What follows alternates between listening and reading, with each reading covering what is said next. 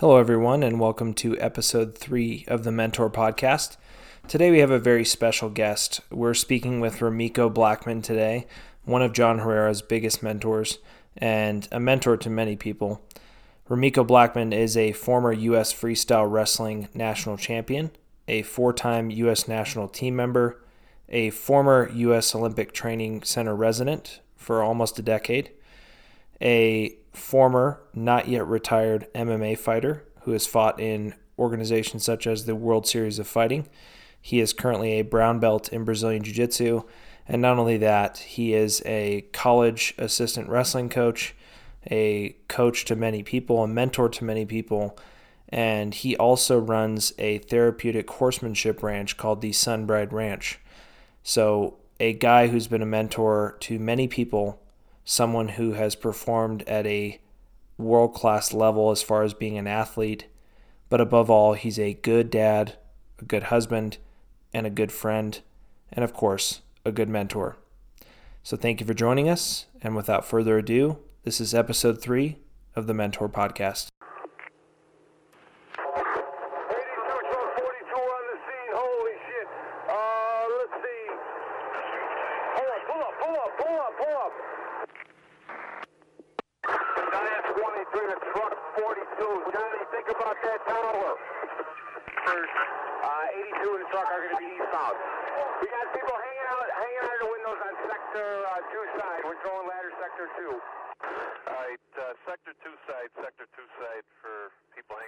Thank you, everybody, for joining us on episode three of the Mentor Podcast.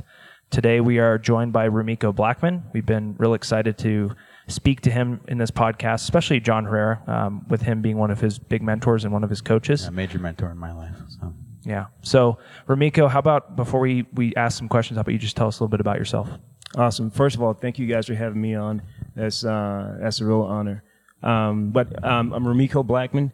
I grew up in the small town of Cordial, Georgia. It's a small agriculture town. Uh, just a bunch of country boys trying to get along.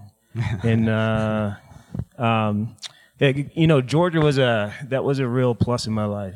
I got to live, um, I got to live, you know, life as a, as a Georgia boy, really. Fishing, hunting, um, swimming in creeks, you know, um, creeks that I shouldn't have been swimming in, and, you know, dodging rattlesnakes, water moccasins, all that stuff. Yeah, you've always and been so, a little, little bit of a cowboy. Yeah, yeah, absolutely. It's it's always been there. It's always been there. But um, you know, it was it was a unique situation because my my my my uh, biological father wasn't around. The best of my understanding is that um, my mother well, they split for one thing, and then uh, my mother gave him an, an an ultimatum for the most part, and basically said if if he couldn't live a, a life honoring God, that he couldn't be a part of our family. He couldn't be around to father me, yeah. at least closely. And so in that, you know, that came with a lot of blessing, and it came with a lot of heartbreak as well. But um, I think, uh, you know, times like that, that's where God just really reaches out to people and, and shows himself. And I'm, I'm sure that that's what he did with me. But um, from Georgia, you know, when I was in Georgia, I, I also started Taekwondo, and that was a big part of my life. I ended up becoming a black belt in Taekwondo, uh, and it was just, it was just kind of my thing. You know, martial arts became my thing, and um, from there, um, my mom uh, got married again, and uh, we moved to Florida, where my stepfather was. Um, basically, they were basically sent there to kind of resurrect this church uh, that um, they were a part of a. a big affiliate church group, and uh, they were sent there to resurrect it. And so it was, that was a, that was a culture shock for me. You know, that was Southwest Florida in Fort Myers, and and uh, the drug scene there was uh, very visible, uh, to say the least. And so uh, there were some changes for the way I lived my life. I didn't have as much freedom as I as I once had, but uh, also um, wrestling started there. I'd never heard of wrestling before. Uh, by this time, I was uh, fifteen, my freshman year in high school. But uh, where I grew up in Georgia, they didn't. Um, there was no. I'd never heard of wrestling. It just wasn't. Ava- I didn't have any access. It just wasn't available to me. And so, um, but um, they said uh, I was in school, sitting in school, and they said, if you want to wrestle, sign up in room seven. And so that's when I first heard of wrestling. And you weren't thinking wrestling, right? You were thinking like W W E. Absolutely. Yeah. That was the only wrestling yeah. I had been exposed to. It yeah. was, you know, back then it was W W F with Hulk Hogan. And you thought you were going to be hitting people with folding chairs. Absolutely. Yeah. Absolutely. And so I'm thinking Randy Macho Man Savage, and it was, and I wanted my character. That's like, I wonder what kind of uniform they're going to put me in. Yeah. And so I walk into, you know, the wrestling room, and uh, there's no there's no ring, there's no there's none of the things that I was used to seeing, you know, watching W W F. And uh, and a big part of this motivation was my grandfather. He had just died, and he was a big part of my life. He was uh, the reason why I was doing all the hunting and fishing yeah. that I was doing. He just took me along, and, and that's just who he was. Um, but anyways, um, he loved it. I think he, but I think he actually believed it. Yeah. I don't think he it's knew. Real to him. Yeah, yeah. I don't think he knew that, you know, the matches were scripted, and so um, um, I wanted to honor him, and so I signed up for wrestling, and. Um, And I'm, I was in the room just looking at all these matches. Like, what in the world is all this stuff? But um, you know, is that's that's where I stayed. And for did, a while, did you like it? Like when you first started, I, did you, you like know, it? I I did like it. I uh, that's an that's an interesting question. Um, I liked the challenge of it because I didn't. It, it wasn't anything that I was familiar with. You know, I was familiar with you know what we did in Georgia. We called it tussling. You know, if we got in a fight and there if there were no hands thrown. It was just kind of tossing each other around, and that's where I got to use W W F moves. And so is it was that's like like I said before, that's what I thought we were going to be doing. But um, I I liked the challenge of it, but uh, I didn't know enough of it to actually like it because I didn't know what I was doing. I was just well. What's so wild to me is how well you did in wrestling, and how little exposure you had to it as a child. Because yeah. you didn't you didn't come from a wrestling family. Most of these Not at most all. of these kids now you're seeing are, you know, winning the N C double A championships and everything, and D one D one All American wrestlers are guys that have come from a, a wrestling family that's been wrestling for generations. Yes. And and come through. So that that all you know speaks to your commitment to the sport, but also speaks to your athletic ability to yeah. be able to, to come through. And we'll talk a little bit more about that later. But I was gonna yeah. say, I mean, so I wrestled in high school, but I only wrestled for two years. And I literally only did it because I thought it would get me in shape for football, you know? yeah. And I hated it. hated it because... It's an easy sport to hate. Dude, yeah. not, you know, do, and I'm sure it was just as bad, if not worse, but it's like the the three or four mile run on the front end just to start practice, and then you're wrestling for an hour or more, you know, and then if you're weight cutting, like I used to cut from like two fifteen to one eighty-nine... I hated it. Yeah, I hated it. You know? That's a hard terrible. cut right there. Terrible. Buddy. Yep. So anyway, so you got into wrestling, obviously enjoyed it, or well, you got acclimated to it. Let's say. Right. I, I got acclimated to it. Uh, it was, uh, you know, in, in terms of fun, it, it wasn't fun at all. But you know what sold it to me was my high school coach, uh, Frank Drake. He said, uh, "Ammo." That was the nickname he gave me. He said, "Ammo. Wrestling is the toughest." I never thing knew you can that. That was your nickname. That was it. Yeah. Ammo, short for ammunition. I, I love that. Yeah. But. Uh, He said, uh, wrestling is the toughest thing you can do. And so that stuck with me because I considered myself, you know, a tough individual, you know, even at, you know, the age of uh, fifteen back then. And I was like, that's the toughest thing you can do? And so I was like, I'm in then. Yeah. But I got my butt kicked, you know. yeah. I got my butt kicked every day for the most part. And, uh, and that was your freshman year? This is my freshman year. Okay. And I wrestled uh, junior varsity, so nothing exciting, um, you know, was revealed at that time. Um, but um, at least from my perspective, you know, I was getting my butt beat every day, but I was tough. You know, that was enough. and so, uh, and it was training. You know, I had already spent, you know, quite a bit of my life train in training on my own uh, with martial arts. Um, uh, most of the martial arts I did as a kid, yeah, I trained on my own. You know, classes were only an hour, and yeah. so uh, there's this. There's so much that you don't learn, you know, if you're only going to go an hour. Yeah, you, you just can't. Certainly. And so I was hungry enough to always uh, go beyond, you know, whatever. I mean, all I was martial arts given. Like that. We just drilled yeah. for an hour here before exactly. doing this. So you got to get that time outside of the regular absolutely. gym time. Absolutely, absolutely. And I've always said, you know, if, if you want if you want to be good at something, you got to make it your own. Mm-hmm. You have to, otherwise you, you're you're renting. You know, all the moves and all the technique belong. All the techniques belong to your coaches. Yeah, uh, you have to have ownership of the deal, and so Uh, I understood that early on. Um, and so I've always been drilling on my own, um, doing extra work on my own, sprints on my own, uh, just all the stuff that make martial arts tough. Yeah. Um, but um, but no, I didn't. I didn't necessarily like the sport. I liked the challenge of the sport. You know, there were, there were kids standing in front of me that could kick my tail, and I had a problem with that. I hated losing, hated losing. And so that, you know, it, it kept me around the sport for a long time. And, you know, by the time um, my senior year had come around, I kind of put Taekwondo to the side. Uh, wrestling is uh, it's a jealous, it's a jealous girl. And so you, you it requires all of your time. Yeah. And, um, and the same with jiu-jitsu. You know, I see you guys have been around me long enough to know that I see wrestling and jiu-jitsu the same. Yeah. Um, I'm just getting exposed to positions that I haven't learned how to wrestle in yet. Yeah. And so... Um, yeah, you definitely wrestle in a lot of jiu-jitsu positions. Yeah. Absolutely. Yeah. Like how I walked into your armbar step-by-step today. I was wrestling, man. I was wrestling. But uh, anyways, um, um, so by the time my senior year came around, um, I was... Um, uh, Taekwondo was somewhat behind me. Um And I had I had a lot of focus on wrestling, and um, you know, I wanted to become a state champion, and I wanted to become a state champion, uh, not just for the title, but so I could be done with this crazy sport, because I knew if I got a state title, I I that'd be it for me.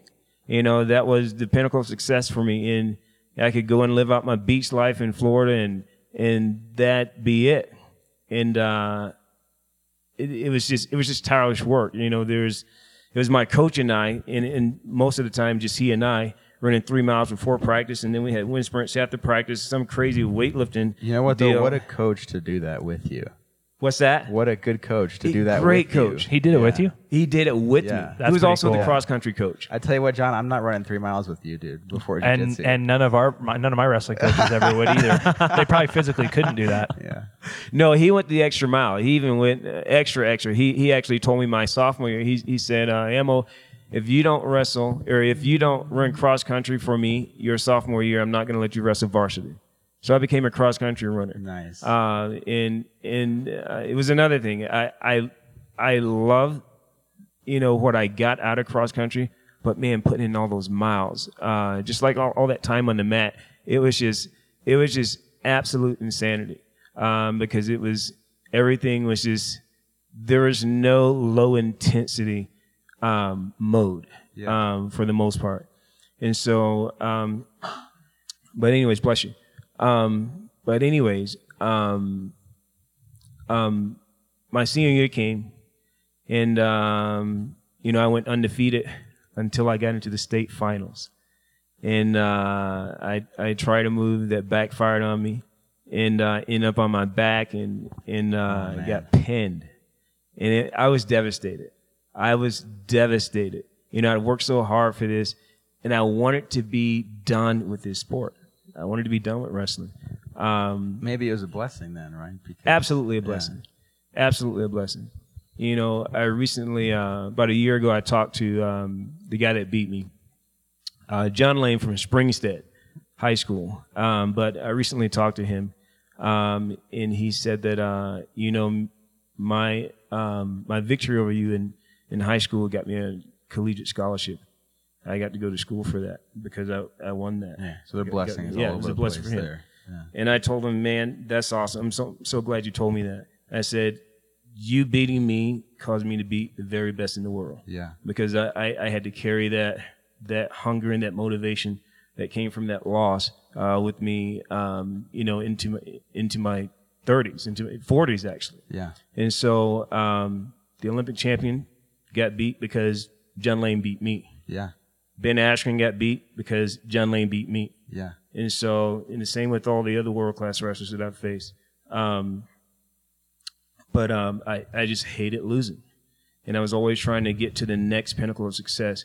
Uh, I ended up going to junior college uh, after uh, high school uh, to Colby, Kansas. Nice. And uh, I wasn't, I was actually on my way to the Marines. And then uh, at the very last minute, I changed my mind in, in uh, with the with the advice of some coaches, um, who Willie Gatson was one of them, who eventually became a uh, collegiate coach in Division One. Uh, he just convinced me and said, "Hey, you need to be wrestling." Yeah. And you know, that was uh, that was a bittersweet emotion that came after he said that. I was like, "More? Are you kidding me?" And so, uh, at the very last minute, um, uh, I put my plans to go to the Marines aside, and uh, I went to Colby, Kansas, and that was the only that was about the only school uh, that I could go to. Every you know, all the scholarship money was taken um, because I'd waited so late, and I ended up uh, getting getting there uh, a day after school started, and uh, that was a whole other different experience. And, and you guys have been around wrestlers enough to know that they're. Wrestlers are savages. They're they're Neanderthals. Yeah. And uh, I remember grit is the, yeah. is the word that comes to mind with high level wrestling. Yes, and they live like that, you know, on the mat and off the mat. Um, yeah. My um, first collegiate coach, Steve Lamping, who wrestled with, uh, he was on the same team as uh, um, the legend Gable, Dan Gable. He uh, he said, "Do you want to live in the wrestler dorm or the basketball dorm? There's only two left." You probably said two basketball, huh? I said, "First, take me to the wrestler dorm." Yeah. And I'm watching these guys. They're, I'm looking at them all. There's there's spit cups everywhere. Their feet up on the coffee table, and they're living like they just they they're living like they just got out of a war and, and getting ready to go to another. Yeah. And so I so I said, "I can't live with these guys. Take me to the basketball uh, dorm." that's, that's funny, man. I love that. And so. Um, Um, but, um, you know, I, obviously, you know, I wanted to be a national champ there. I ended up, uh, taking third in the nation there and becoming an All-American there. Again, you know, another loss, man. It, it, it, it just felt like such a setback. I couldn't put this sport behind me. What tournament was this one in? This was, uh, the, um, National Junior College, uh, in, okay. uh, N J C A A. Okay. Um, and so I ended up taking third there. Um, and, um, From there, I went on to Division One, um, to uh, Eastern Michigan University with um, Willie Gatson. Willie Gatson was another world-class wrestler. Is that where you knew Mary Kelly?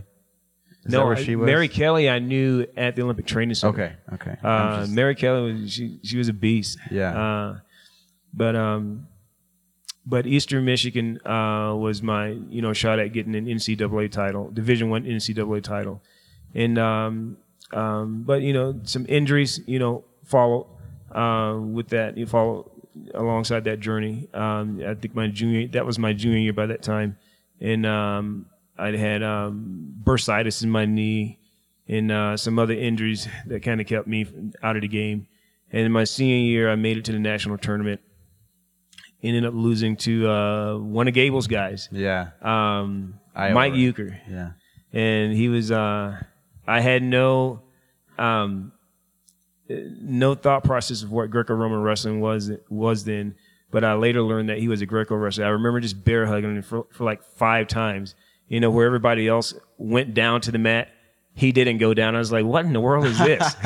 How's this guy still up? So he's not supposed to be standing up in my bear hug. Yeah. But uh, anyways, he ended up beating me by a point. Um, but, you know, I had some uh, some...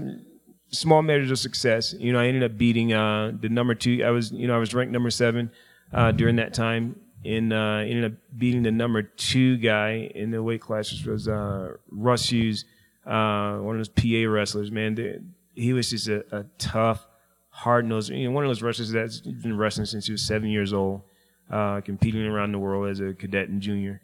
Um, and the number one guy is uh, Chris Bono. Um, who um, um, eventually I met uh, on the world circuit. Yeah, and uh, we had we we exchanged we exchanged um, some victories uh, over each other on the world circuit. Um, but I won I won the U S Open uh, against him in the finals, and he beat me in world team trials. But we had, we had battles on and off um, for the first three four years of my career. Very cool. But, um, you know, after wrestling, um, um, I finished up, you know, um, with the um, three-time uh, Olympic alternate, um, U S national champ, uh, four-time uh, U S national team member, along with some international titles in between. And so it was a, you know, it was a good journey. Yeah, absolutely. It was a good journey. Obviously, my goal was to become an Olympic champion, and um, um, never got crowned there. I've beaten the Olympic but champion. Still a I've very successful wrestling yeah. career. Yeah, it, it was successful. Um, but I was grateful I got to face the Olympic champion twice. He beat me once, uh, and I beat him once. And um, um, it was it was a good time. You know, I, I grew a lot. You know, I. Basically, from a from a boy to a man, yeah, in a in a lot of ways, in a lot of aspects. Well, I think that segues into my first question pretty well. Mm-hmm. Um, you talked a little bit about taekwondo, mm-hmm.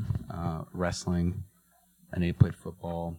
Um, you you had a mixed martial arts career after your wrestling career. You're currently training jiu-jitsu pretty extensively. Mm-hmm. Um, who are some of the mentors that you've met along the way? Uh, who are you? Who are your mentors? It could be taekwondo. It could have been wrestling. It could be mixed martial arts. I know Drew Lawrence is your mentor in mixed martial arts right now. I know Marcelo is your mentor in jiu-jitsu right now. Absolutely. Um, who who are who are some of your mentors you've you've had along the way? And I'll just throw my, my second question in along with this. What are the characteristics you seek out in those people, um, and that you sought out in the people who've mentored you up to this point in your life? So. Well, um, mentors, man, I've, I've had so many. Um, and, you know, just to, just to start out uh, with my early mentors, uh, my my mother, uh, my grandmother, and um, my stepfather, um, and characters from the Bible. More than anything, characters from the Bible. Okay. Okay. Um, there's just so there's you know to me there is so much uh, to learn there, um, because they were they were so flawed. Yeah, yeah, absolutely. They were so flawed, but then you see the grace of God just come just come over and and, and cover their mistakes and um, give them a you know um, it, kind of an air of perfection, uh, and I and I always. I was just always amazed by that. It was like, because, you know, I'm thinking, wait, you can be that, you could make that many dumb decisions and still end up doing well. That was fascinating to me, um, because uh, I made a lot of dumb decisions. Yeah, as as we all did. Um, if I may interrupt for a second, you mentioned earlier that you had a, a little bit of a lack in male mentorship growing up in Georgia and Florida. Right. Do you feel um, like that? that love for God and that knowledge of the Bible and those characters of the Bible that you mentioned previously filled that gap for you growing up? Absolutely, one hundred percent. Okay. Um, you know, because I didn't have a, you know, a physical father in, in place, uh, it it forced me to look at um, our Heavenly Father, yeah. um, his characteristics, uh, how he decided things, why he made decisions, uh, and, you know, in, in, in all honesty, his, his son, Jesus. I I admired that relationship. Um, it was just it's it, it was it was you know the, it was my foundation really in all yeah. honesty, and so it helped me. And I and I spoke about that because that was the foundation of, of mentorship for me. But um, that foundation helped me to choose mentors throughout my life, um, and for the most part, you know, it, it was when I, when I chose mentors. They just had to have, have some fruit on the tree, some fruit that I didn't have. Um, like if I if I wanted, um, you know, if, if you want if you want apples in your life, yeah. uh, you you need you you need the you need that fruit. You you got to find the tree. Well, that's and it has to have the fruit. John and I were talking about on our, our first episode was you have to be around competent people. Yeah, and people, you know, if you want a skill, you need someone who's hopefully very good at it, very good at that specific Absolutely. skill. So, Absolutely. Yeah. And a skill can be anything. A skill, a skill can be compassion. A skill can be jiu-jitsu or right. wrestling. So Right. You know, I've had I've had great business mentors, but I'm not going to go them go to them if I want to learn jiu-jitsu. Certainly. And so, um, um, although both are needed. And so, and you talked about some uh, some of my mentors uh, as well. Uh, Marcelo Mota, he, he's Uh, he's a mentor for me, uh, and you, you've you've been teaching me for a while. I appreciate uh, it. We've had this relationship where, you know, for years. And what has it been, a decade yet? I think it's been something like that. I think well, I, I've known you since I was fifteen, so right. I've known you for thirteen years. But we've Got been it. training consistently together for about ten years. Got right. Yeah. I think what's cool about you guys is you have like this co-mentorship. Yeah. I mean, you you hit the nail on the head in the sense that you can't have a mentor in every area of life that's going to cover everything. Yeah. You know, no. skills are individualized. So you're a mentor for John for wrestling, and John's a mentor for you for jujitsu. You know what As- I mean? Absolutely. It just, it's, it's worked it's, out yeah. beautifully. It's honestly. cool to have like a yeah. co-mentorship, because sometimes it's like, okay, I truly am the mentee and they're the mentor. Well, that's why some of my favorite sessions are just coming over here on Mondays and Fridays and just just working through stuff. Yeah, there's know? a mutual yeah. benefit. Yeah. yeah. That's, that's rare. I feel like that's rare because there's not many people out there where it's like, their mentor, you you switch roles in some capacity, and all of a sudden you're their mentor too. Yeah. You guys have a unique right. kind of relationship yeah, there. Cool. We're it, very lucky. So. We are. It, it is such a blessing, and it, it, it is rare. Um, he's, you know, first of all, you know, John's a student of jiu-jitsu, um, and he's a great student of it. And uh, I, I'm a pupil also, and so, you know, it's it's just like anything else. If you want A's in math, you hang around people who get A's in math. yeah. I'm not going to hang around the people who get C's because, um, you know, I'll probably end up with a D, you know? So it's, it's just like that. And, and that's how I've, I've, I've chosen my mentors throughout my life. Um, um, in the very beginning, you know, it was, you know, um, characters in the Bible like King David. Yeah. Um, and who is one, one of the most flawed people in the Bible.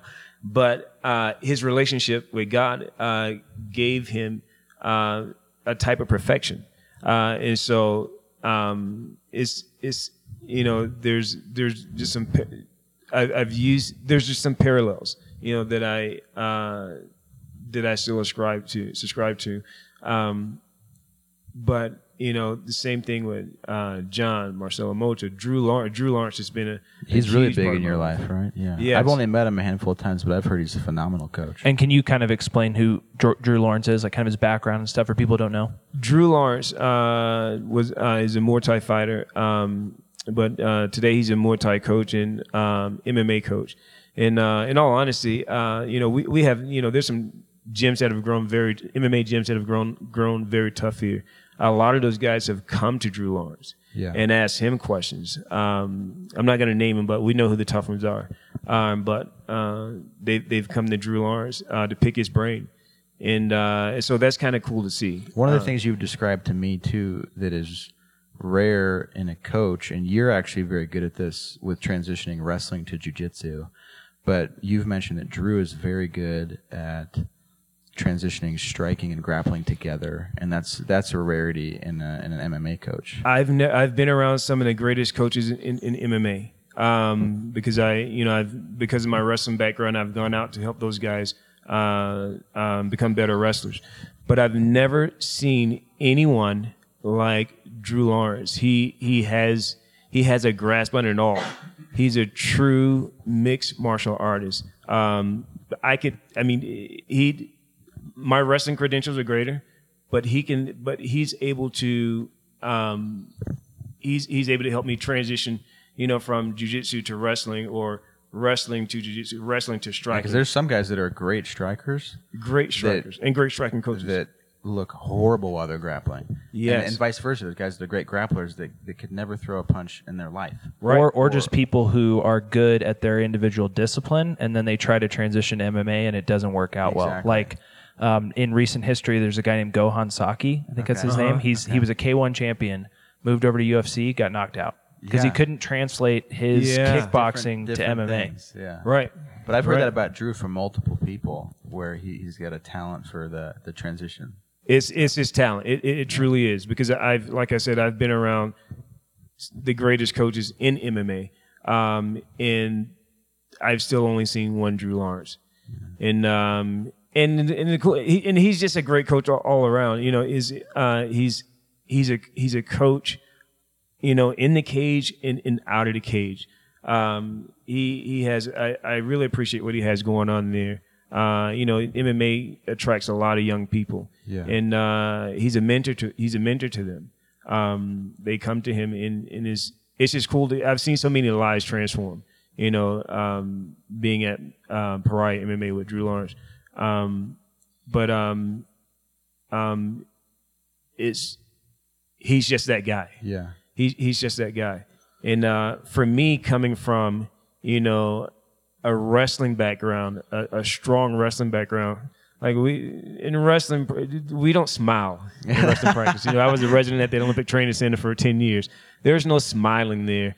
There's no talking about, you know, this is it's just a it's just it's, a grind. It's, it's it's just a grind, yeah. And that's it. You know, you you smile when the grind's over. Yeah, and um, you're happy it's done. Exactly, exactly. Yeah, and there's there's nothing to smile about until you beat somebody, and, and, and that's short lived because you gotta go, you gotta go do it again. You gotta go yeah. do it all over again. But um, um, Drew's personality, he it's he, he has a humorous personality, and so it, I, I love that because I find I, I can't tell you how many times I catch myself laughing in practice. In the beginning, it was off for me. I was like, oh, am I? Is that okay? You yeah, know, yeah. Can I be happy here? Yeah, exactly. Am is I allowed it okay? to have joy? Right, right. Am I allowed to experience this joyful feeling? Wow, this is new. That's funny. And so um, um, he not only allows it, man, he's he's behind it, you know, most of the time. And uh, it's just a, it's just a good environment, you know, for people to learn and grow. And um, um, but you know, you, it's, it's it's also one of those places that you can't come in with a with an ego, or you're gonna get your butt beat. I, I've I've seen. There's been U F C champs that have come through there that have gotten their buzz whooped. People, you know, there, there's, it's just not that kind of place where yeah. you can come in with an ego. It's, it's, it's a learning place. Yeah, exactly. And you mentioned some of the um, uh, mentors you have now. I'm actually interested in who your high school wrestling coach was. Oh, uh, man, because Frank you Drake. mentioned him to me a yeah. few times. We have never really talked about him. Um, but he was a huge support in your life. Right? Huge support, huge support, and he was, you know, he was during the time he was uh, beyond uh, a mentor to me. He was, he was almost like he was a father figure to me in, in a lot of ways. Yeah. Um, um, you know, this is a guy, and, and we didn't have a, you know, a normal relation, normal athlete coach relationship. Uh, we were close. Um, you know, I was at his house, uh, and that could be because he didn't trust me cutting weight, but, uh, yeah, nonetheless, I was, yeah. I was there. I'll never forget. I think I forget which tournament it was, probably either for districts or some other tournament. But, uh, he, he said, man, you were with me last night. I don't, I don't know why you're so heavy. I didn't see you eat anything. I was like, yeah, me neither, coach. yeah. Stuck a bunch but, uh, of bonbons after you. left yeah. yeah. But, uh, you know, he was just another one of those those special guys that I got so much from, especially, you know, it, it being, a, being a teenager.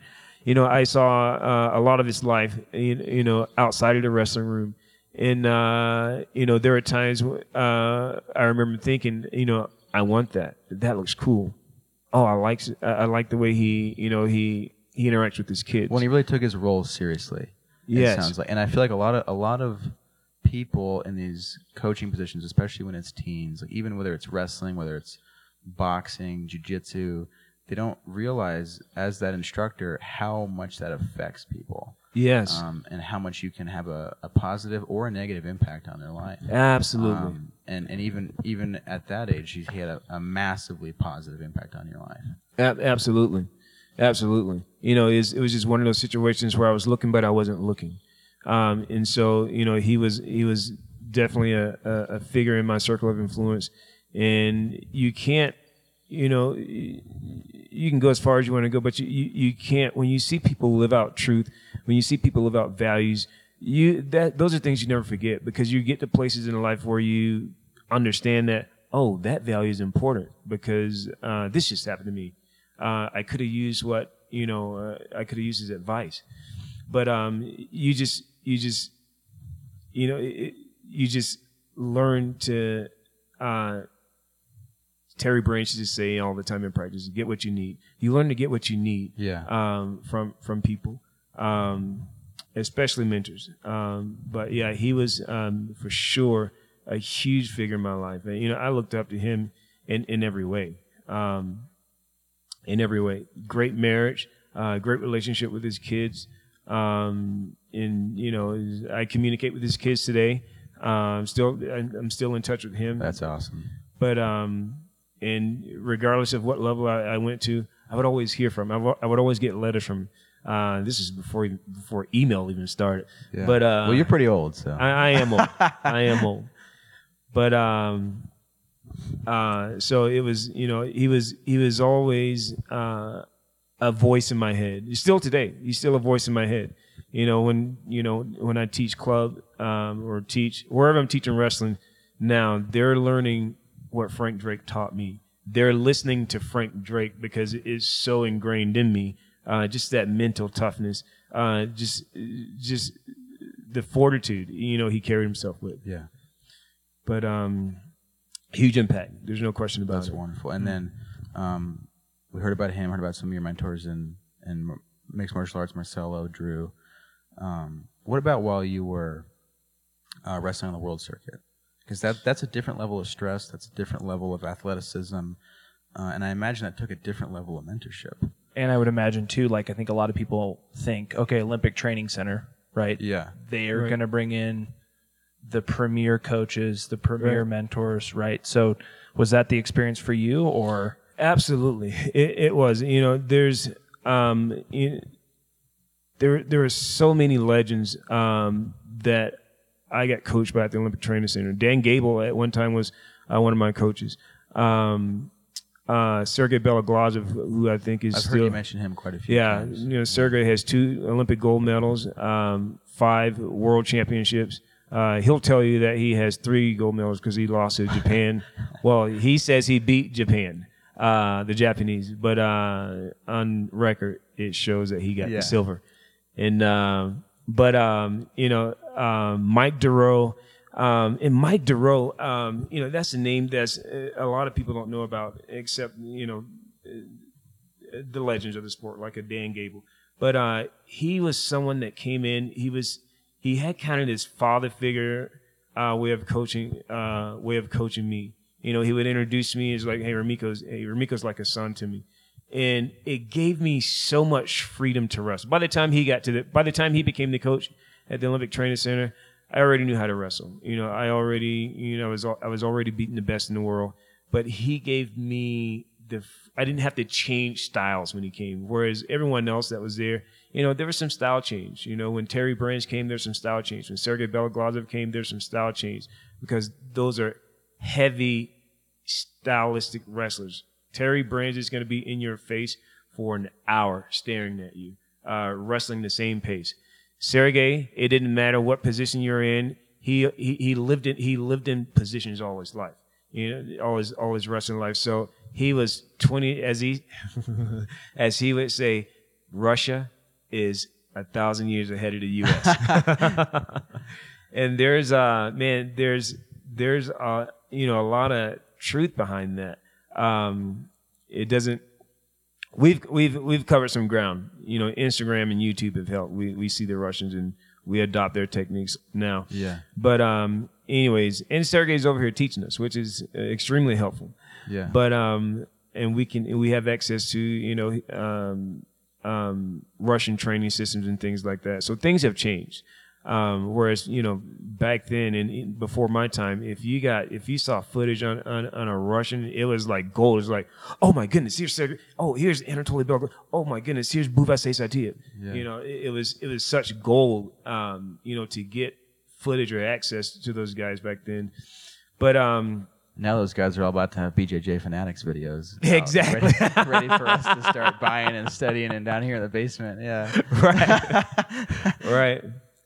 But um, um, yeah, there are there are so many great, uh, just amazing legends at the Olympic Training Center, um, and you know, typically, you know, when you're at that level, you want one coach, um, you want one great coach, um, because they they they learn your mistakes and flaws, and they there's a continual building process when you're with one coach. Um, and you know that's the you know that was really the greatness of Sergei Beloglazov and uh, Anatoly Beloglazov, his twin brother.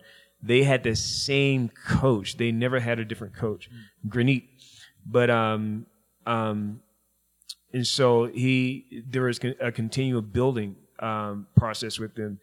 And uh, but I'm grateful for all the coaches. I I think I'm pretty sure I had at least ten coaches, uh, all legends in their own right, uh, at the Olympic Training Center at ten at, at different times. But uh, what I'm grateful for, I got to learn so many styles. Um, I got to the fundamentals were the same, but I, I got to learn learn so much more because you know you can't when you're teaching.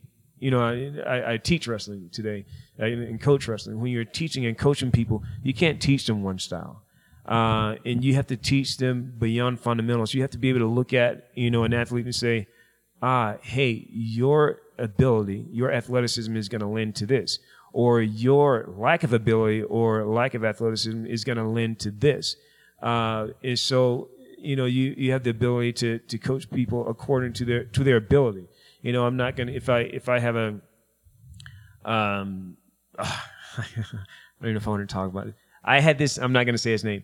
I had this one kid. Uh, I almost told his parents when I first started coaching him um, that I couldn't help him. It was Justin Brahey, wasn't it? Was it Justin? Was it Justin? No. Oh my no, gosh! Dude, I was about to laugh if it was Justin. Oh, man. But uh, he, uh, this kid.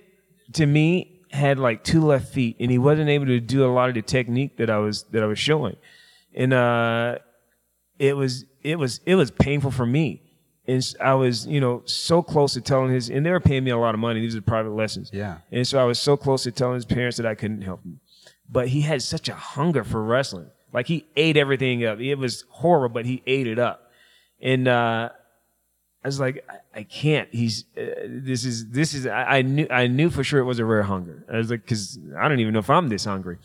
But uh, he ended up being a four-time state champion. Well, losing can be very motivating. Yeah, well, oh yeah. yeah. I mean, you've already kind of touched on that as far as like your experiences of like, hey, I thought I was going to be done with wrestling when I became a state champion. Yeah. Didn't become a state champion. Okay, well now I'm going to go to college. I'm going to become a national champion. Okay, well. Now I'm going to go to the Olympic Training Center. You know what I mean? So exactly. That that motivation, you know, can be huge. Absolutely, no question about it. But um, um, you know, this kid didn't have a lot of talent, but I but I but I learned how to coach him uh, with what he had. And uh, the funny thing is that he had, you know, quite a few athletes that could kick his t- that had kicked his tail. But when it came time to win a state title, he tore him up. Yeah. And it was it was it, we just. Taught him. I just taught him how to shut athleticism mentorship. Down. What's that? That was probably a fantastic mentorship opportunity for you. Yeah, and it, a learning it was. opportunity for you. It was. It was. You know, I, I had. It was just one of those times where I had to believe in uh, what God had given me. You know, for this for this person, and and believe in this person. But um, but so going back to the coaches, um, it, there is I had a lot of them. But uh, the benefit of having so many was that I got to see so much more uh, than I would have seen had I been uh, just with the, with the you know one coach. Um, so I don't have any regrets about that. They're and, and they're all great guys. You know, some of them I, I still talk to, and and we just have a good time. Love it. So I have a question that kind of goes in line with some of the things that you've already talked about, but. I think your average person, regardless of what they do, the idea of being world-class in something is kind of a foreign concept. Mm-hmm. You know, and that could be sports, that could be a career, but you obviously were a world, you were a world-class, excuse me, can't get that out. You were world-class, living at the Olympic Training Center, doing some of the things that you did in wrestling. You didn't mention also that you were a professional M M A fighter as well. What does it take to be world-class? And I think, and I'm not just talking about physically, I'm talking about the entire package, you know, because I think a big part of it too is your mindset, you know, trying to be that level. So talk about what it takes to be world-class in your opinion. Well, you know, from the very beginning of it, uh, it starts with just a desire. Uh, you, you have to have a dream to, to be that, uh, the hunger to be that, um, because your first day in may be your last day in, uh, if you don't have that. Um, and, and just to support that, I remember um, a friend of mine uh, who won the Olympics. He was, he was actually my training partner. He won the Olympics in two thousand in Athens, and he came back out to, um, in two thousand two to start the cycle again. uh, to be, you know, to hopefully repeat repeat it in two thousand four. And he stopped showing up for practice at the Olympic Training Center um, for about two weeks. For about two weeks, I hadn't seen him. And I was like, hey, everything okay? I, I haven't seen you, because you don't miss practice at the Olympic Training Center unless you're on your deathbed. And uh, he said, no, man, I'm done. I was like, what? You, you're kidding. He's like, I don't have the want to anymore. And I was like, say no more. Because you don't have, if you don't have yeah. that, you don't have anything. So, so that was an Olympic champion who couldn't continue practices um, because he didn't no longer have the desire. So you have to start with that. Uh, to be world class in anything, you have to have the desire. You have to have the dream and hunger to be there. Um, I think secondly, you have to get, um, um, and these are not necessarily in order. So when I say secondly, I'm, yeah. that's just the one on my mind. Absolutely. Um, you have to be in the environment of other world class athletes. Um, and, and, and that doesn't have to be, uh, they don't, they don't have to be, they don't have to physically be there. It could be from today. We, we you know, back then, you know, for me, it was D V Ds. Today is um, um, uh, YouTube, um, D V Ds. Still, I think, are they still making D V Ds? We kind of have digital, organized digital, like, digital yeah. on our computers. Okay. Yeah. Yeah. yeah, digital D V Ds. Yeah. I spend a lot of time on the ranch, so I don't I don't know what's going on. Um, but anyways, uh, we have so much access to world class athletes. Um, You know, like we, you could bring world class to any basement. You know, you, you really can, as long as you have a student who who understands the technique they're showing, why they're showing it. Um, that's you can bring world class anywhere. Well, we talk about that all the time when it when it relates to the technique videos. The three of us and, and beyond are watching right now. Right, is the value of having a, a black belt or even just a jiu-jitsu instructor today has changed from what it was five years ago. Five years ago, you were learning the technique that they had built throughout their life. Right. Now, they are helping you understand, hopefully they have a good grasp on it, but they are helping you understand the technique that you're both learning together from the best in the world who are releasing this technique. Right. And uh, it's a totally different thing. It's so cool to see because guys are getting better so much faster. Yes. So, yeah, it's awesome. They're certainly better, faster. Um But, you know, that's one of the things that has to be in place. You you have to be in an environment of world class people who can, you know, who can who can show world class technique.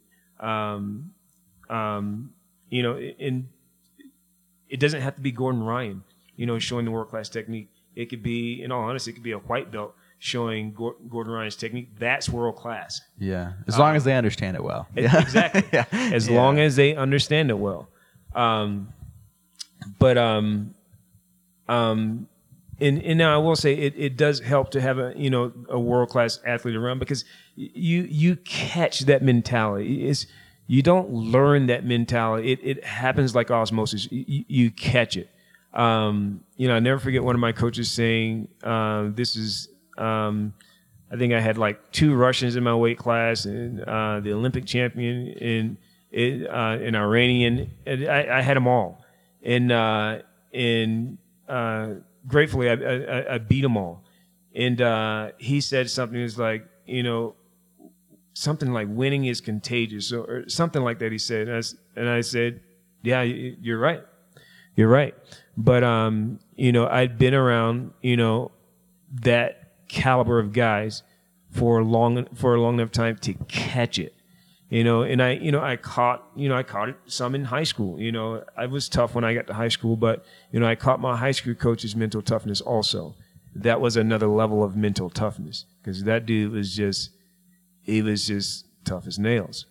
Um, but um, I didn't even think it was okay to eat ice cream until I left high school. I was like, but uh, um, you, you, you have to be around someone to catch it because they can't help but show it. You know, there it, there's no effort to show that mentality. It's you just catch it. Well, I even think, and they're obviously very similar sports, similar martial arts, but having you and Adam around at Prime has been good for everybody in training, just because it's a, it's a different mentality, and they, they you know Adam's been there like a decade now too. Yeah.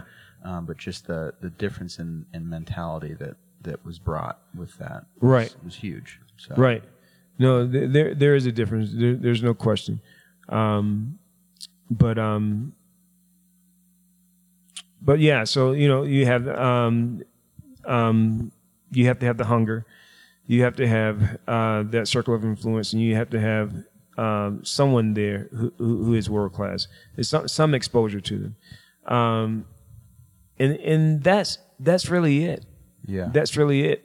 I mean, you could you could become a world class athlete in the park. You could do it in, you know, somebody's basement. You could do it. It doesn't. The, the location doesn't matter. It doesn't matter with who, as long as those things are in place. Desire and, and qualified company. Yeah, yeah, yeah. I remember when I, when I was at Olympic Training Center. You know, they have state-of-the-art facilities there, and then they showed us footage on um, what the Cubans had.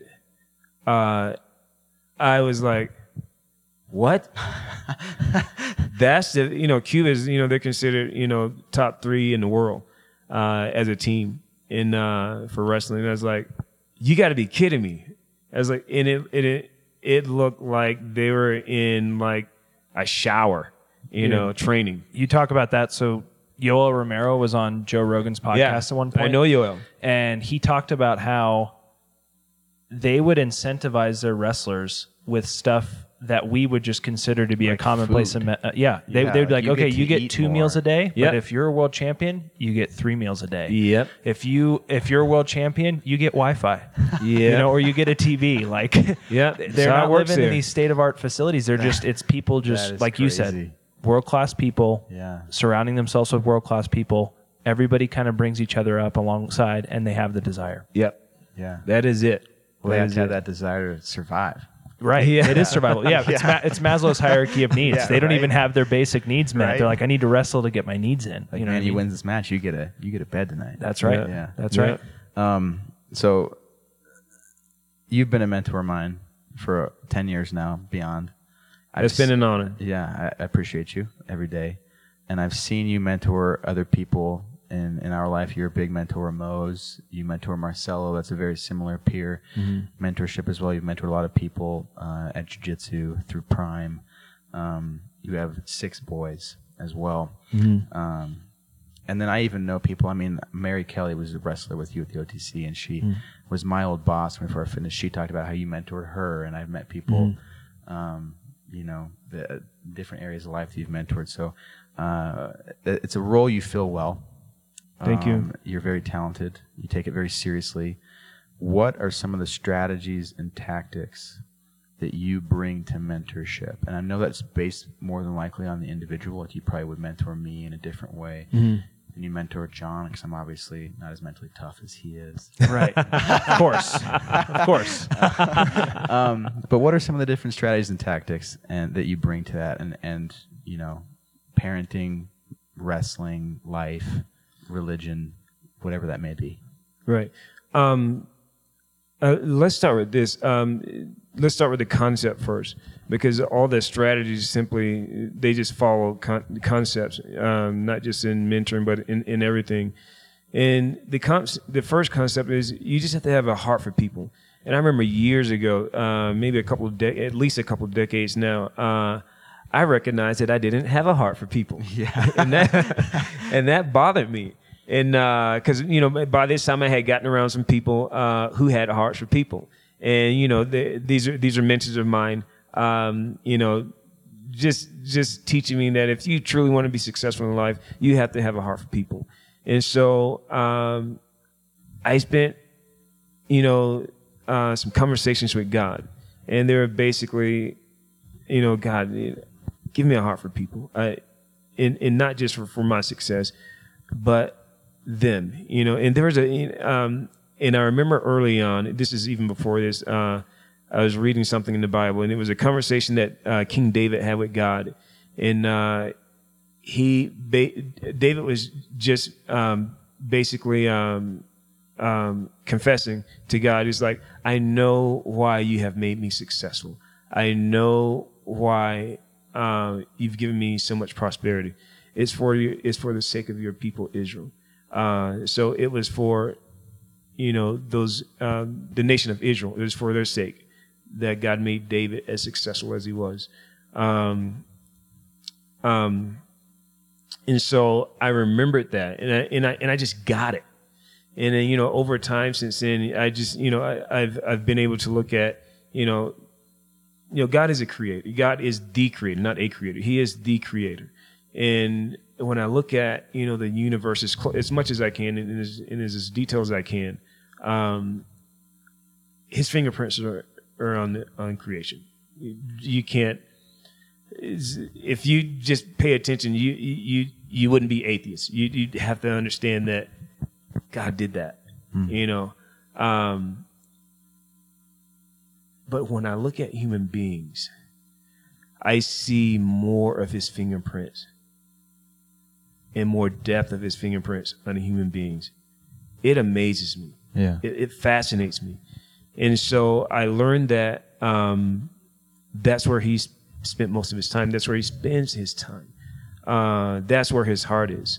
Um, so you'd say that basically your, your mentorship comes from the love you have for what God created. In yes. your mind, what God created. And it is his greatest compassion and your empathy towards every individual. It exactly. also almost sounds like you're saying that, you know, we're given talents, abilities, characteristics, and we're not, it's not our intention to keep those talents, abilities, or characteristics to ourselves. We should be imparting some of those things on other people. Absolutely. When you're ready, though.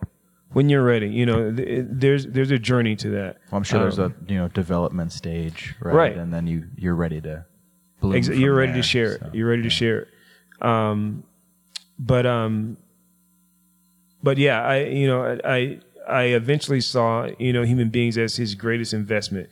And so I just naturally arrived, you know, to the, to the place where if that's where what God's greatest investment is, that's where I'm going to put my time and energy, my resources. That. That's a great perspective. And so, um, so that's, you know, that's the concept of it. And so from there on, you know, um, it's just a matter of getting myself out of the way to, to mentor that particular person. Um, um, cause you know, I'm one individual. I'm, I'm, uh, I have a, I have a, um, there's a program already set in me. There's a way I already have of doing things. But uh, when it comes to different individual it, it, individuals, it, it changes. I have to put myself behind. I have to put myself second uh, to mentor uh, different people. Um, and so, um, but the biggest, and, and from from there on, it's just it's just loving people. You know, I you know I ask my I, I ask myself often, how can I love this person? Where did this person need to be loved? Uh, that could just be, you know, showing them uh, kindness where they haven't been shown kindness. Yeah. That could be, I, I don't, you know, I don't know what that's going to be. Um, it could just be, you know, um, uh, opening up my day um, because their day became whatever.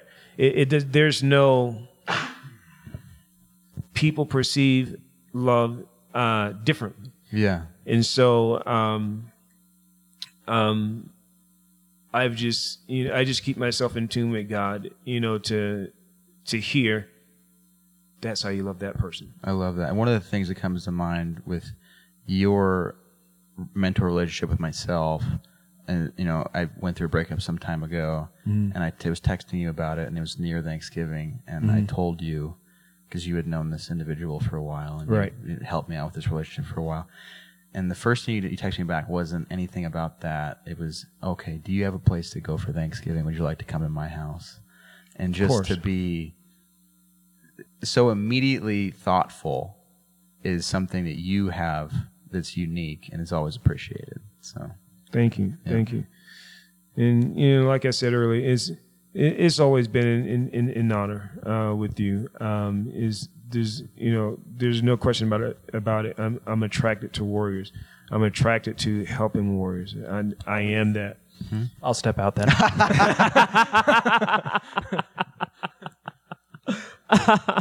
Says the warrior who just kicked my tail today. Right. But um, um, that's probably why you and Mo get along so well. You know, she's yeah. just a savage. Mo is a savage. He comes here and tries to kill us on Fridays. Yeah, oh, I mean, my goodness. We'll probably get our asses kicked by here in a couple of days. So, I think yeah. what's really cool to hear, I think, and, and this will probably stand out to some people, especially people who don't, who don't do martial arts, who aren't wrestlers, who don't do jiu-jitsu, haven't done M M A is maybe there's a stigma out there that somebody like yourself would not be so loving and so caring and so compassionate because of your background. But um, obviously you are. Was that, were you all, were you always that way, or was there just kind of a time, like how old were you when that clicked to you? Like, okay, it's now my duty to start serving other people, to start helping other people. I was in my um, twenties, uh, early twenties. Um, you know, I um, after I finished up, finished up at Eastern Michigan University, and I was actually in transition to come uh, here to the Olympic Training Center. I spent some time as a volunteer coach, um, but um, it just kind of clicked. You know, uh, Willie. I haven't said a whole lot about Willie Gatson, but Willie Gatson was a uh, my college coach, my um, at Eastern Michigan.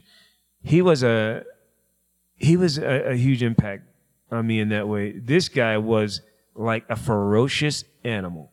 He was in in when he's in the wrestling room, you all you see is and, and, and all he was doing was coaching. But just inside of him, you could just you couldn't you could not could could not not see the animal he was. It was the way he talked, the way he carried himself. He was just all animal.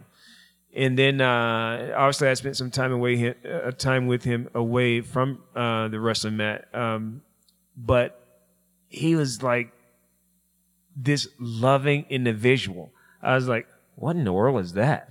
You know, how do you, how do you put those two together?" And so um, he was one of the first guys uh, that caught my attention.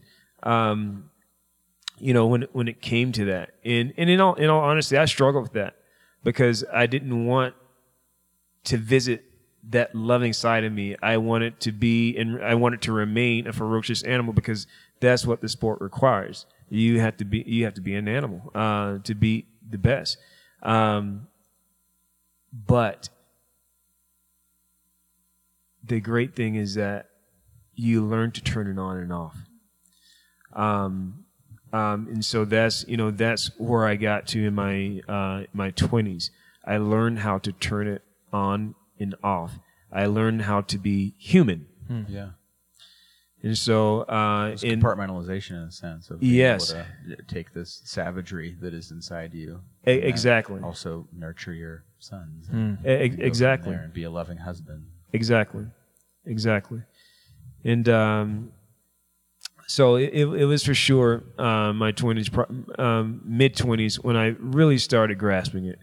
I really got my arms around it, um, and you know th- th- those were a lot of conversations with God. Hmm. I remember, you know, that times like, God, how do I be this, you know, this savage wrestler and this guy with a heart for people? How does that work? You know, yeah. And um, he took me back to King David. Hmm. King David was a savage, but uh, he also had a heart for people. In a heart for God. Mm. Um, so, um, but yeah, definitely mid-twenties. Yeah. So this kind of goes in line with making that transition to being nurturing, making that transition to mentoring people. You've got, is it two sons now that are in high school wrestling? I have I have a son that's in uh, college wrestling. Okay, who's at so uh, he North West Tech. Okay. He graduated last year. Right. And um, I have my sixteen-year-old who's a junior, and I have a freshman. Okay. Uh, that's um, so three out of the six boys right now are, yeah. are wrestling in some capacity. Yeah. So this is kind of a, a twofold question, or a more intricate question. I think one of the struggles that a lot of parents have, and you see it all the time, is parents that are just down their kids' throat about performing, or down their kids' throat about Um, doing well, even at a super young age. Like they might be six, seven years old. Mm-hmm. Obviously, there's a time and place of when they start to transition, they get older. You know, you maybe expect performance out of them, but you being a world-class athlete, being somebody who is at the Olympic Training Center, um, a prolific wrestler, what sort of emphasis do you place on performance with your sons? Um, how do you motivate them to do well? And where's that balance for you with performance versus kind of nurturing them? Um, it, it, the biggest thing is just leading by example. Um, you know, there's, you know, being both dad and coach, that's, that's, that's dangerous territory right there. And so, um, uh, I've done my best not to stay in. Now, when they're in the wrestling room, I'm, I'm their coach. Uh, I'm no longer dad. Um, um, but I'm I'm their coach, and so they get it just as hard as anyone else. Uh, outside of that, um, you know, there's there's some um, I'll, I'll guide them, but I, I I make an effort to stay out of the way.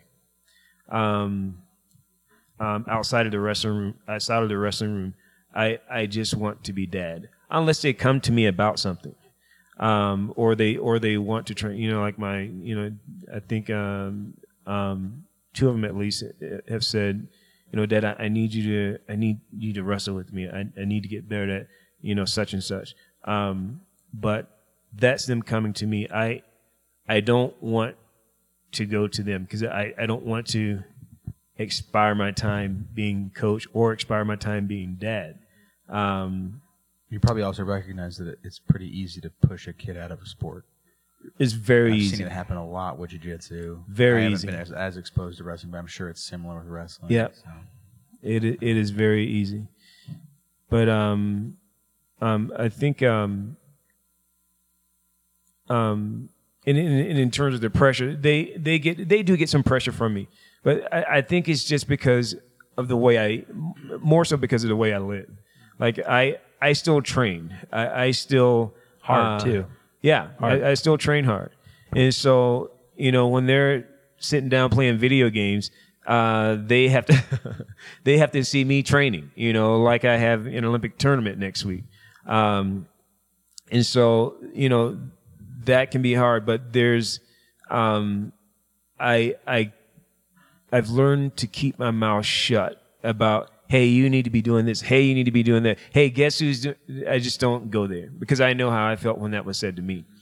Um, but um, um, but there's you know there's there's some pressure being a, a Blackman kid. You know, uh, you know like when I think of my oldest son, you know, uh, we've and we've had this uh, conversation on, on a number of occasions. But uh, you know, people just expect, and he's very talented. But uh, people expect him to be the wrestler that I was now. They they want him, they expect him to be that now. And when our paths, our journeys are so different. I didn't have my family pressuring me, or my, my family didn't not wrestle. Um, they you know my family they were farmers. You mm-hmm. know I had a farm family, and so wrestling or anything you know uh, outside of you know, what they did to uh, put food on the table was just like, you don't do that. Why? Why? Yeah. Why? But um, so that, you know, athletics really wasn't a part of my family. Um, and so I didn't have to do it. I didn't have to deal with that pressure. You know, if anything, I had to, I had to make a decision and stick by my decision. I had, I had to stick to my guns and say, no, I'm wrestling, because there was some effort to get me away from the sport, from my family. And I was like, no, I'm wrestling. That's just it. You can do what you want to do, but I'm wrestling.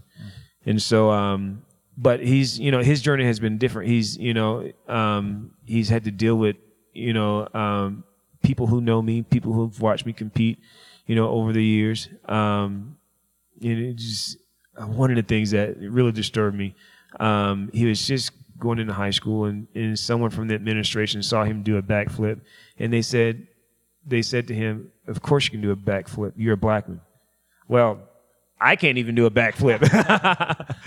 But what be that, fair, your youngest Caius can most definitely do a backflip. Oh yeah, he's my, like six or seven. Yeah, so. Caius has been doing backflips since he was yeah. four years old, and so uh, yeah, he's uh, and, and but but maybe, I can't. Maybe that's uh, maybe that's Sue Lynn's side of the. Oh, it's definitely her side. Right? You know, she was a you know she was a Husker cheerleader, so. Uh, she's a great tumbler. There you go. But uh, yeah, that's not my side of the family. But um, but you know, that's a lot of pressure for a kid. You know, and he went through some challenges. You know, um, um, with the uh, coaching staff there, they, they you know they had expectations of him because he was a black man, mm. and so uh, you know I had to coach him through that. You know, he's like, buddy, that name means nothing. It, this is this is your journey. Uh, you, you make of that name what you, what you want with it. And, um, I, you know, uh, part of the reason he went to Northwest Tech was because I, I told him he needed to get out of Colorado. So he stopped hearing my name. Hmm. Um, and, uh, And then the coach asked me, would I help out at Northwest? So I had to ask Samuel's permission. I was like, buddy, are you okay with this? I won't take this job if you know if, if you say no. And he said, no, Dad, I think it's great. You know, I get to see you, you know, a couple of times a month. And so That's um, cool. So you, you now have a job with them? Yes. Yeah, you go yes. up there, yeah, I said like every other week, right? Yeah. That's pretty cool. Yeah, it is cool. It is cool. Um, you know, it's it's just another area where I get to impart Um, you know, what I've learned, you know, through the sport, through jiu-jitsu. And they've got through, a couple pretty talented Mongolians up there. Man, right now, they right? has they had some rock stars for wrestlers uh, at that school. Um, this past year, we had you know two Mongo- one one of the Mongolians was uh, was actually seventh in the world. Wow. Uh, on on the world circuit, you know, on or on the senior level circuit, and uh, so you know, no one was gonna touch that dude. Um, Uh, competitive wise, and you know he he teched his way you know through the That's national cool tournament. For your, your son to be around that. It no is. You, well, yeah. you talked it about be, surrounding yourself with world class people. Yeah. Yes. You know, and the ability to become world class yourself is just that spark of being around somebody who's at that level. Absolutely, absolutely. You know? Yeah. So he's had, and, and they were training partners. So it was it was it was good to see. That's cool. It was good to see. That's cool. Mm-hmm. But um. So question. Kind of off topic now. We've talked a little bit about your ranch. You didn't really mention that in your bio. So talk right. a little bit about your ranch, and then also talk about some of the things that your ranch has taught you. And it sounds like you grew up in a farming family anyway, you know, so maybe you kind of already had that work ethic instilled, but talk about your ranch and some of the characteristics and lessons you've learned from having a ranch. Well, um, the, um, The ranch exists as a nonprofit, uh, nonprofit organization today, and um, you know one of the cool things that happened when I moved to Florida was that I started riding horses. Uh, I actually didn't ride horses in Georgia. I was a country boy, all get out, but uh, I didn't start riding horses until I was you know fifteen and in Florida. And so um, my mom's best friend, they you know they call themselves sisters, um, and I affectionately call her Aunt Cheryl. She had a boarding facility. And, you know, typically when people board horses, they, they don't ride them every day. Uh, they don't, they think they're going to ride them on the weekend. But when you have kids, you don't ride horses on the weekend. You know, you, you pay, you know, whoever the, you, you, you pay the facility, uh, to keep your pet. That's what you do. And so, uh, I rode their horses. And so, um, it was, um, uh, it was a great situation for me because, you know, I was going into, um, It was dealing with, I had some, you know, my own challenges being a fifteen year old and my mom into a new marriage, um, um, getting used to, you know, a, a new dad, my stepdad, um, you know, who I affectionately call Pa today. But, um, I had my own challenges just adjusting to all of that. And man, riding the horses, I just, it was just such a freedom. Um, and you know, when you're in the back of a beast like that, there's a lot of power. You have a lot of power. Um, and you have a lot of, um, um, life-threatening situations along with that. But, um, it was, it was just absolute freedom to me. And, and there is only God knew that I needed that during the time. But, you know, um, that was really how Son Bride Ranch, uh, started. You know, during that time, I would invite my um, my friends, uh, and I was friends with every walk of life, you know, in high school. Um, but I would invite them all out to come ride horses with me uh, at different times. And and uh, the thing that was fascinating, they would always, whoever they were in school, they were somebody different when they when they got on a horse. And I thought it was fascinating. Um, you know, I've had, you know, people back then from... Um, drug dealers, uh, um, drug users, preps, um, dean, deanless students. When I when I say all walks of life, I mean all walks of life. Uh, they were all there at the ranch, and uh, they just, they all changed when they were around horses. It was I didn't know what it was then, but it, I it it just stuck in my head. And um, fast forward um, to. Um, two thousand, I think it was two thousand one or two or something like that. I was having a conversation with God, and uh, it was more or less a conversation. You ready for horses to come back in your life? I was like, what? What? What? What? What are you talking about? Uh, no. And so uh, we had that conversation in two thousand, but uh, nothing really materialized until two thousand ten. Um, you know, I finished up on the world circuit uh, in two thousand eight, but two thousand ten I had a friend that who knew nothing about my experience at horses.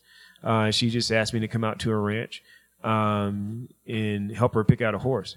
And I was, you know, fascinated by it because she didn't know what I knew about horses. We'd never had a conversation about horses. So she didn't know that you knew anything about she horses didn't at know all, that I knew anything. But she wanted you to help pick out a horse. She wanted me to help her pick out a horse. And it's, I, I know, it's very interesting. And uh, so we drove out to Elizabeth, Colorado, and uh, I said, that's the one. And I said, she's the most beautiful thing here. Uh, it just her, her conformation and everything. Um, good hip on her. Uh, and this was an, uh, an Arabian horse ranch. Um, and, um, and she also didn't know that my favorite horse as a child, uh, was an Arabian, uh, Virginia. And that was the horse that I, uh, she was actually an Arabian racehorse that I fell in love with. And, uh, that was the horse I spent the most time with. I almost took that horse to college. But, uh, anyways, um, um, we left the ranch and, uh, she said, uh, yeah, I I know. I'm just not, I'm just not ready yet. And so she asked me to go again. She's like, "Will you come again with me?" And I said, "Yeah." And I said, "Still, it's it's still that same horse." And she goes, "Every time I think about that horse, I think that it's yours." What she actually said was that uh, God keeps telling me it's yours, and I was like, "Hmm, we haven't had this conversation since two thousand, two thousand one." And uh, um, our market had just crashed because this was two thousand ten. I was like, yeah, I don't think God wants me to have a horse right now. That's your horse. And so I had some more conversations with God about it, and I just felt at peace. Uh, so I bought the first horse. Um, and she was actually the um, – she's a great-great-granddaughter of the Black Stallion and the Black Stallion Returns. Oh, cool. And so we, we started out good. And uh, she's still sitting around today eating food, eating hay and pooping and, you know, all the things that the horses do. Yeah, yeah. Exactly. That's awesome. But um, so um, so that's where uh, Son Bride Ranch started, uh, way back when I was fifteen, sixteen years old. Uh, just me inviting all my friends out. Um, just having a good time with them and watching them fall off horses and uh, laughing about it and, and just connecting with them. And so, um, um, and I spent some time as a social worker when I was in the, I was, I was a full-time social worker as well when I was on the world circuit. Um, and that just, um, it, it was just a, another avenue for, um, for me to see the need Uh, of something that needed to be done. Um, and of all places, one of the, one of the main reasons that I accepted um, um, the residency at the Olympic Training Center was because I, I wanted to be around people um, who, I because they had so much success, you know, in their sport, I just assumed they had the same success outside of the sport. That was not the case. Not at all. Yeah. That was not the case. I was like, no way. You mean they're just as messed up as I am? No wonder I'm here. But uh, and so I saw a greater need there, uh, specifically towards a- with athletes, um, because you know they were a mess. I, I, I was a mess, and you know you just you know you just go you just get so far in life, um, it, whether you're in sports or, or anything, and you. You just think you can do it without God. You think you can do it without His input. You think you can do it without um, His say. Um, and it hurts that way. Yes, you can do it, but to be happy and successful, and happy, keyword, happy and successful, it's hard. You, you, you I've, I've just never seen it done uh, wholeheartedly like that. And, uh, Uh, one, He wants to be included, and it's beneficial for us for Him to be included. And so that's what I saw at the Olympic Training Center. They were some of the most lost people, very gifted athletes, uh, obviously, uh, very gifted athletes uh, who were, you know, like me at one time, who had made their sport their god. Yeah. And, uh, and let me just assure you, wrestling is a terrible god. Um, violent god. Yeah, violent god. But uh, that's, you know, those are the people that were there. But they're, they're just very gifted, very gifted at their sport. Um, um, but I saw a need there um, for more than sport. Um, and so Son Bride Ranch became, just became one of these things where we just um, build confidence in people. Um, and if they want to hear about how a relationship with Christ works, they can hear that. But it's it's it's not... It's not one of those things where they come through the gate and say, "Hey, here's your Bible. Uh, Jesus is Lord." It's, yeah. I, I would, I wouldn't survive in, a, in an environment like that. Yeah. Um, it's just the foundation you use. Yeah, exactly. Um, but they just get loved on. It's, that's that's just it. You know, we, we build relationships, and um, and they and they learn it through horsemanship. I love that. Love that. But one of the things that, you know, you asked what what um, having the ranch has taught me, patience. You have to have a lot of, you know, I train horses also, but you have to have a lot of patience uh, with horses. And so you, you, you get to exercise that patience. Uh, and it carries over to people, uh, to relationships that you have uh, with family, uh, people that you work with. Um, because you don't have patience with horses, you, you, you can get hurt pretty easily. Well, um, this is how we'll finish out today. I, uh, I, I, something that constantly plays in my head when I think about mentorship advice that you've given me, and this can be related to anything. And this is actually a more recent piece of advice you've given me, maybe, maybe within the last year, um, about the concept of protecting your hunger.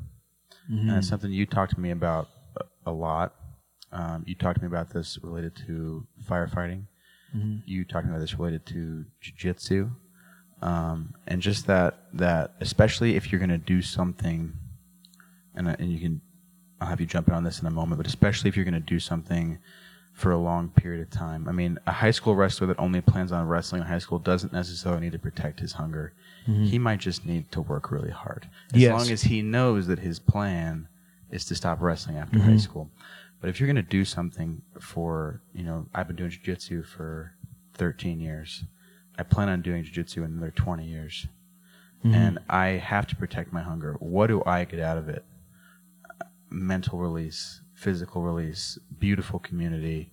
If I overtrain and I lose my hunger for jiu-jitsu, what am I losing in my life? I'm losing a huge part of my life. Yeah, it's the same with firefighting. Do I, I want to be good at my job.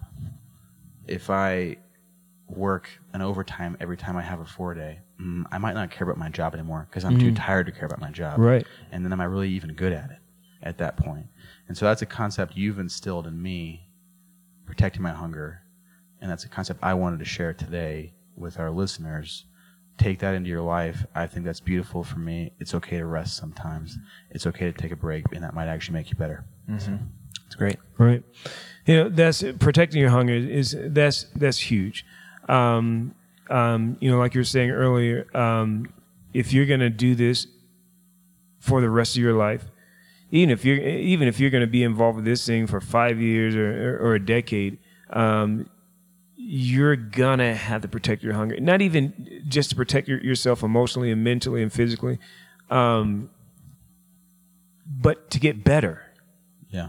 To to get better. Um, because if if I don't have a if I'm in a room, um, it doesn't matter whether there's a world class or no class. If if I'm in a room and, and things are being taught and I don't have the hunger, um, I'm not going to learn anything. Yeah. Uh, nothing is. I'm not going to retain anything. And so, but when you come there hungry, all you need to see is like one thing or, or one detail of a thing is like. Got it. Could change your whole next couple it, months. Of training. Exactly. Yeah. Exactly. And so you you you go there with that hunger, and you come back with that little piece of thing, and, and you drill it. You know, that's like your thing is like, oh, I can move my left toe. You know, I or I, or my big toe. That's that that may be the next thing you need it. But if if your hunger is there, your hunger is there. Yeah. Um, um, or I need to move my hand here. man, did you see what he did? Did you see how he moved his hand? That's hunger is its own energy. Yeah. Um, but um, in it precedes technique. It precedes the art. Uh, you you have to have it.